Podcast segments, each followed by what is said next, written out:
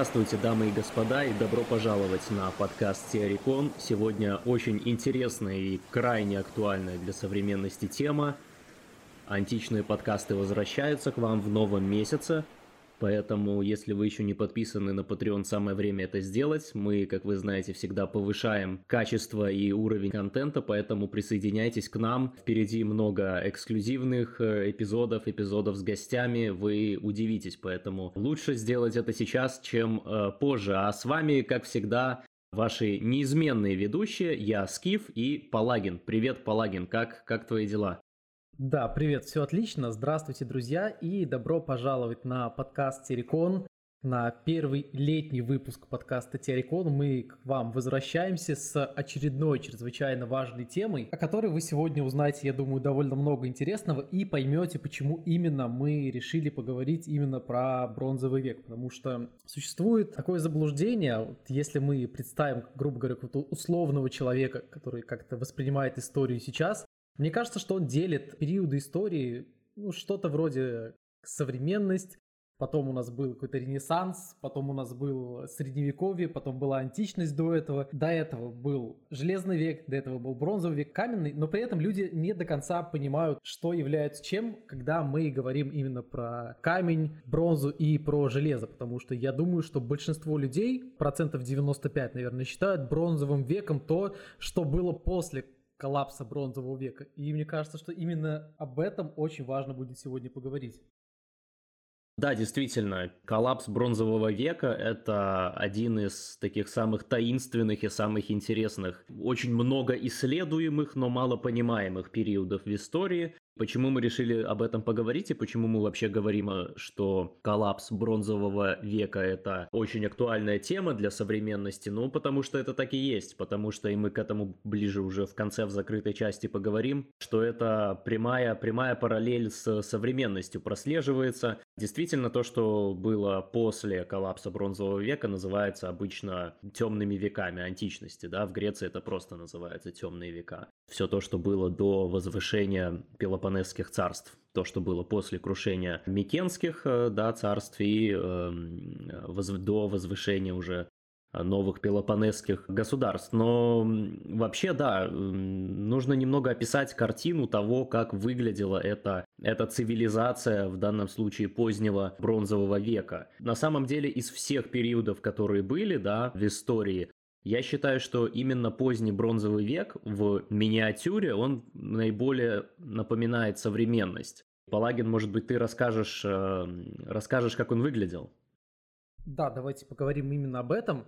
Я согласен полностью с тобой, что бронзовый век, конец бронзового века, он очень напоминал то время, в котором мы живем сейчас. Я думаю, что мы действительно несколько ближе к коллапсу, но об этом мы поговорим в закрытой части. Теперь, что касается бронзового века. Почему об этом очень важно сказать, почему нельзя сразу говорить о коллапсе? Потому что я почти уверен, что для большинства людей бронзовый век это что-то больше похожее на, на каменный век. То есть какие-то люди, которые живут в пещерах, охотятся на мамонтов и так далее. Но это, разумеется, распространенное заблуждение. Бронзовый век он очень сильно напоминал то время, в котором мы живем сейчас. Существовало множество высокоразвитых и действительно высокоразвитых цивилизаций, многие успехи которых до сих пор не повторили, на мой взгляд, и в плане какого-то благосостояния населения, и в плане развития каких-то наук и всего остального. Да, мы должны еще сказать, что регион, про который мы говорим, да, регион этой цивилизации, вся цивилизация, за исключением э, Китая, у которого тоже было царство на тот момент, это все Восточное Средиземноморье, Ливант, все те территории, за которые мы всю историю человечества так радостно деремся. Вот вся эта территория Персия, так называемый, да, Древний Ближний Восток. От Греции на западе и до, скажем, Афганистана на востоке. В данный момент все эти э, территории находятся, мягко говоря, далеко не в лучшем состоянии, при том, что каких-то там 3000 лет назад это был буквально центр этого мира. То есть на нашей планете все самые развитые цивилизации существовали именно в этом регионе. То есть это Ближний Восток, Малая Азия, это Греция и Египет. И, конечно же, когда мы говорим про бронзовый век, одна из первых вещей, которые нам приходит на ум, это тот самый знаменитый полумифический, полулегендарный Древний Египет. Это тот самый Египет, который распластался вокруг Нила, то есть это тот самый Египет с Рамзесами, с пирамидами, с огромными. Та самая цивилизация, которая, наверное, одной из первых в истории решила, решила насущную проблему с едой. Та самая цивилизация, которая уже на самом деле потихоньку подходила к проблеме перенаселения, но мы несколько более подробно об этом расскажем, когда будем говорить о коллапсе. Что из себя представлял тот же самый Египет? Э, во-первых, как и все цивилизации бронзового века, там была очень мощная и очень жесткая иерархия. То есть это было прям такое настоящее централизованное государство с чуть ли не плановой экономикой. Забегая несколько вперед, это одна из тех вещей, которые и погубила цивилизации бронзового века. Также там существовала мощнейшая кастовая система, разумеется, чрезвычайно развитая религиозная система, и при этом там были те самые знаменитые войны на колесницах, но не совсем те на самом деле, но в бронзовом веке это было то время, когда люди воевали на колесницах, но на таких, на запряженных карликовыми лошадьми, потому что нормальных лошадей тогда еще не вывели. То есть у нас имелся Египет, один из самых крупных игроков, который, собственно, весь раскинулся по территории в основном вдоль Нила, ну и плюс также до территории Палестины тоже несколько дотянулся. И контролировал, э, по сути, все южное побережье Восточного Средиземноморья. Но это, очевидно, был не тот же самый Египет, который существует сейчас, не только потому, что там сейчас э, разруха, разлад и какие-то арабы живут, да, вообще а, арабы в Египте, это только через звездочку можно писать на самом деле. Вот, ну и плюс э, земля, конечно же, тогда была гораздо более плодородная, вы, если изучали хоть немного историю Древнего Египта, вы знаете прекрасно, что Нил в плане количества еды, он просто был... Они наедались как могли на самом деле. То есть они могли прокормить и себя, и всех соседей, и все остальное, потому что уже тогда в Египте существовала самая развитая система орошения. То есть тебе не нужно было, по сути, печься за еду, то есть они уже находились примерно в том состоянии, в котором находится современное общество, когда ты не должен воевать за еду. Да, и существовало множество различных технологий, очень высокоразвитых, у них было, конечно, очень высокоразвитая и письменность, и система меры весов, библиотеки, но, конечно же, помимо Египта существовало еще где-то от пяти до семи основных царств, и вот Палагин сказал, что египтяне могли кормить себя и соседей. Это, собственно, и происходило, потому что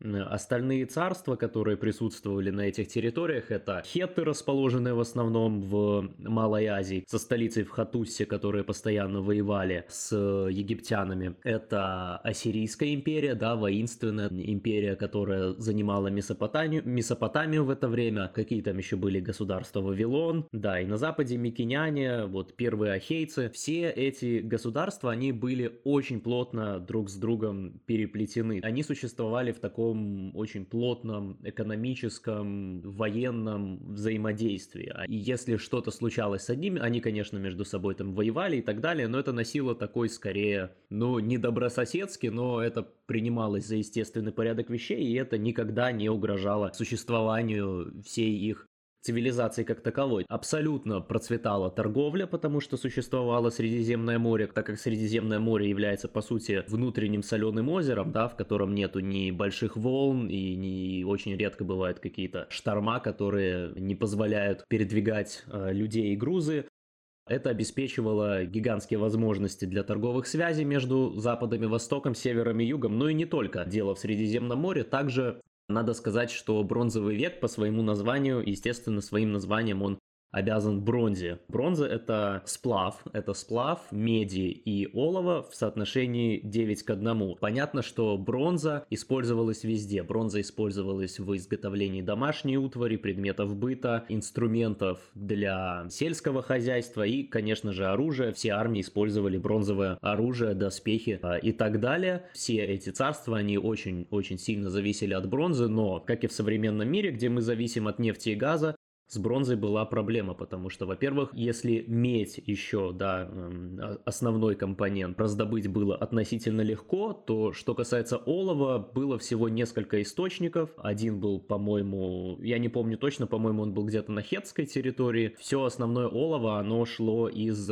гор в современном Афганистане, двигаясь караванами по тому, что мы называем шелковым путем. Все эти цивилизации, они жизненно, жизненно зависели от постоянного поступления меди, но даже в большей степени олова, потому что без олова нельзя изготовить бронзу. Да, смотрите, это очень важный момент, потому что, как Скиф уже сказал, олово было в дефиците. Олово и сейчас, на самом деле, очень редкий металл. То есть олово встречается по частоте примерно как уран. Это действительно очень редкий материал. И вы, я думаю, примерно понимаете, что в те времена технологии находить прям все месторождений не было. Это было очень тяжело.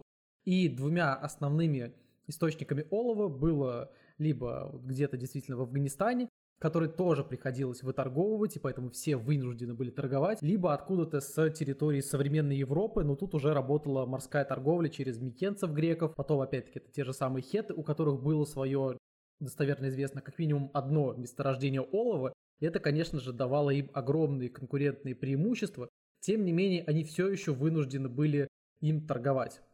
То есть это одна из самых характерных вещей бронзового века. Это такая своего рода глобализация, которая до глобализации была за 3000 лет. Потому что у тебя может быть бесконечное количество олова, но если у тебя нет еды, если у тебя есть недостаток той же самой меди, ты просто не сможешь делать себе оружие. А, конечно же, воевать с помощью э, меди против настоящего оружия из бронзы довольно тяжело, как мы можем себе представить. Соответственно, тут я прям в двух словах примерно расскажу еще, за счет чего жили те цивилизаций и почему каждая из них была чрезвычайно важным игроком.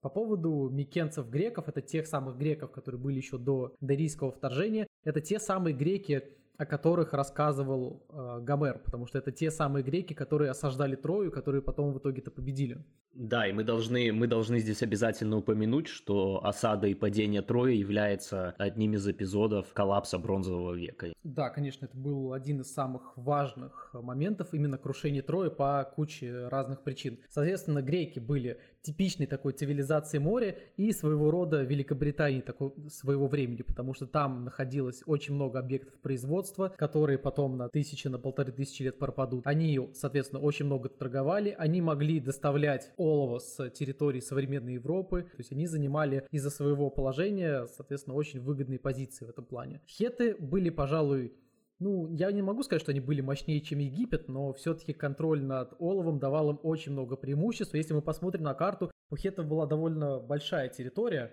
Ну, хеты, да, они были одними из самых больших царств, действительно, они контролировали всю Анатолию, по сути, и больше. До коллапса был, по сути, ну, золотой век бронзового века, то есть это был абсолютный расцвет, и в это время основная геополитическая динамика, которая была, эм, которая это все ознаменовывалась, это относительное снижение влияния Египта, э, у которого была, по-моему, уже третья гражданская война в это время, вот, и относительное возвышение хеттов. Хеты были очень-очень древними, и они воевали там со всеми подряд, они это дело любили. У них была самая мощная воинская аристократия своего времени. Может быть, они уступали ассирийцам, конечно, но это уже другой вопрос. Да, также смотрите, очень важно сказать, почему все это держалось в таком красивом своего рода балансе в равновесии. То есть хетты условно занимали границы, ну, были на территории современной Турции, я просто прям в двух словах очень примитивно расскажу, чтобы вы примерно понимали, как это на карте выглядит. То есть Египет находился на территории Египта, но при этом еще и полз вот так вот по территории Восточного Средиземного моря через Израиль границы к хеттам. А ассирийцы и вавилоняне находились там же, где, собственно, они и находились. Но при этом они пытались получить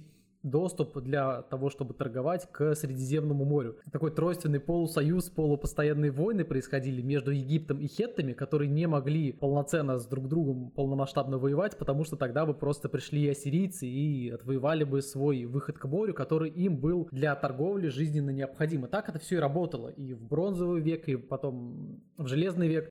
То есть в первую очередь ты воюешь для того, чтобы как-то обезопасить свою торговлю. Тогда все войны имели, как правило, именно в этом и был смысл войн, чтобы позволить тебе торговать более успешно.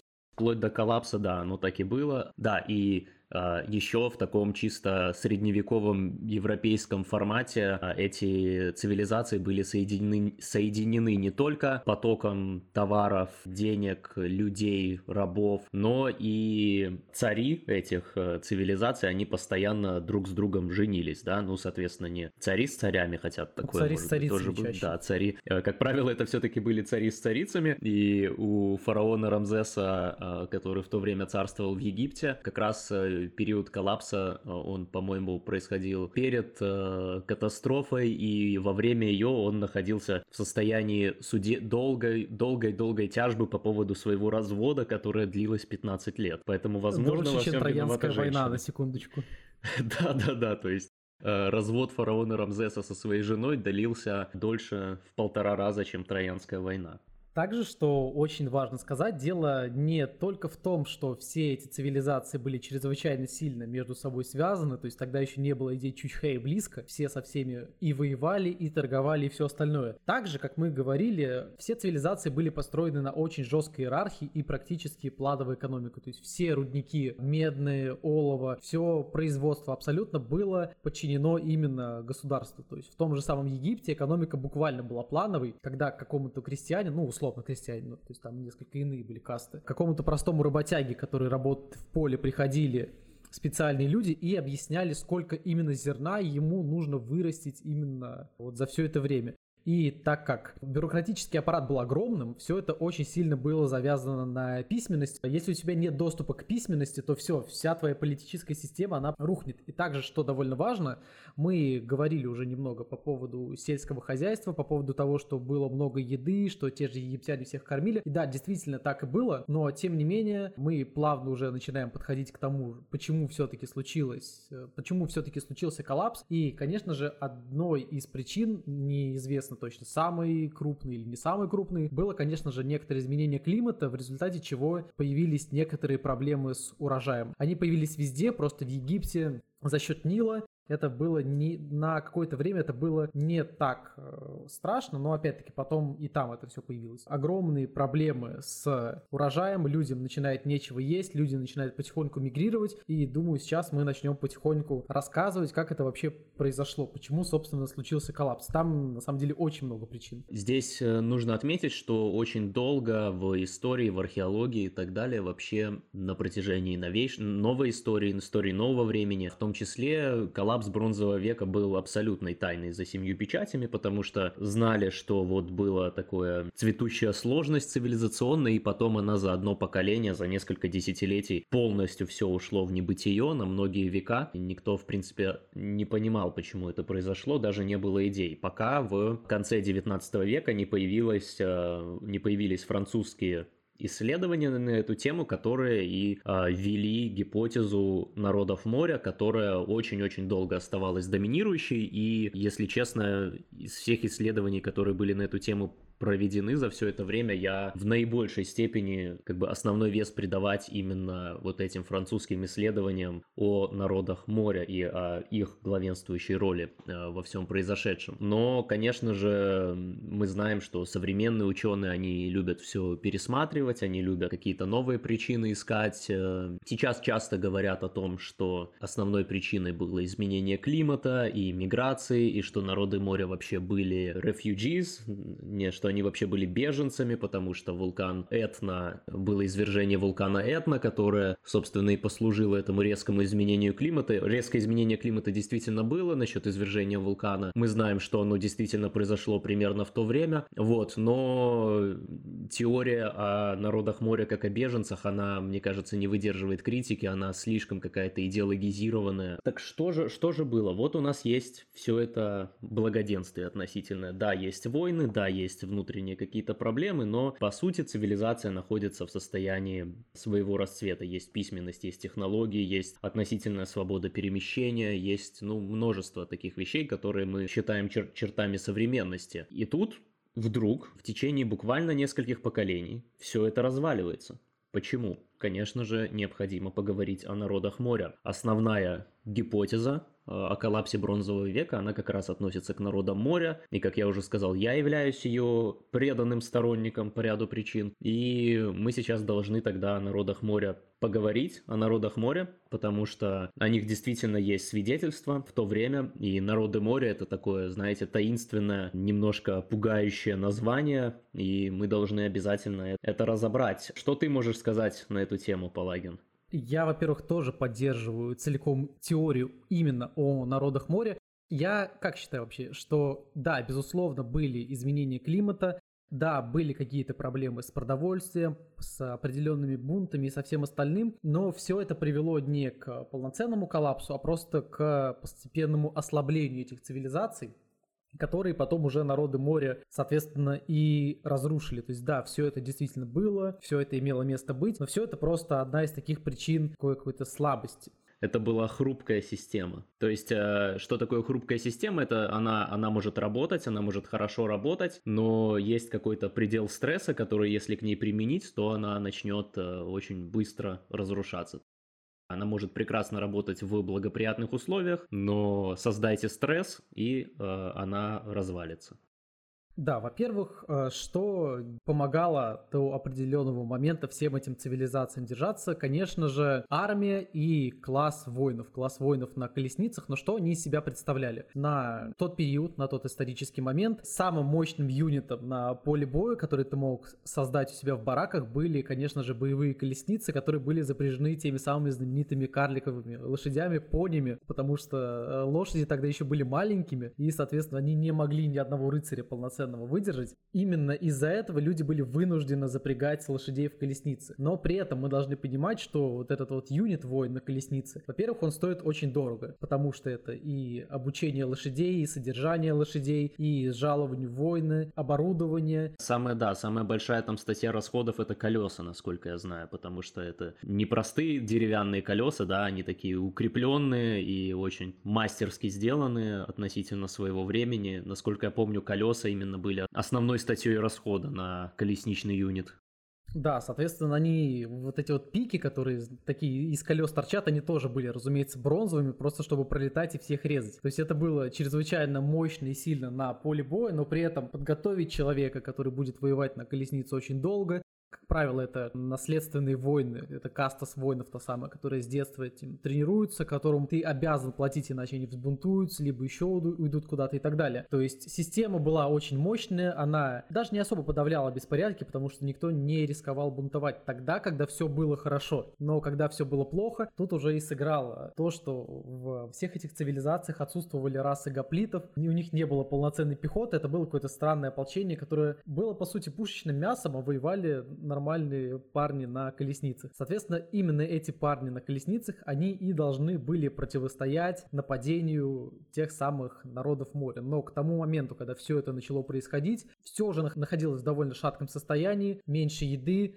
меньше денег, меньше жалований, меньше содержания, больше бунтов. По сути, единственный, как мы несколько забегая вперед, выдержал плюс-минус атаку народов моря был Египет, но опять-таки, постольку поскольку Египту тоже пришлось не сладко, просто они наверное, единственные восстановились в какой-то мере довольно быстро. А, соответственно, давайте теперь поговорим о том, кем были эти самые народы моря. В качестве просто э, синопсиса скажу, что в течение нескольких десятилетий большая часть больших, крупных, торговых, процветающих городов была либо уничтожена, либо разрушена, либо покинута.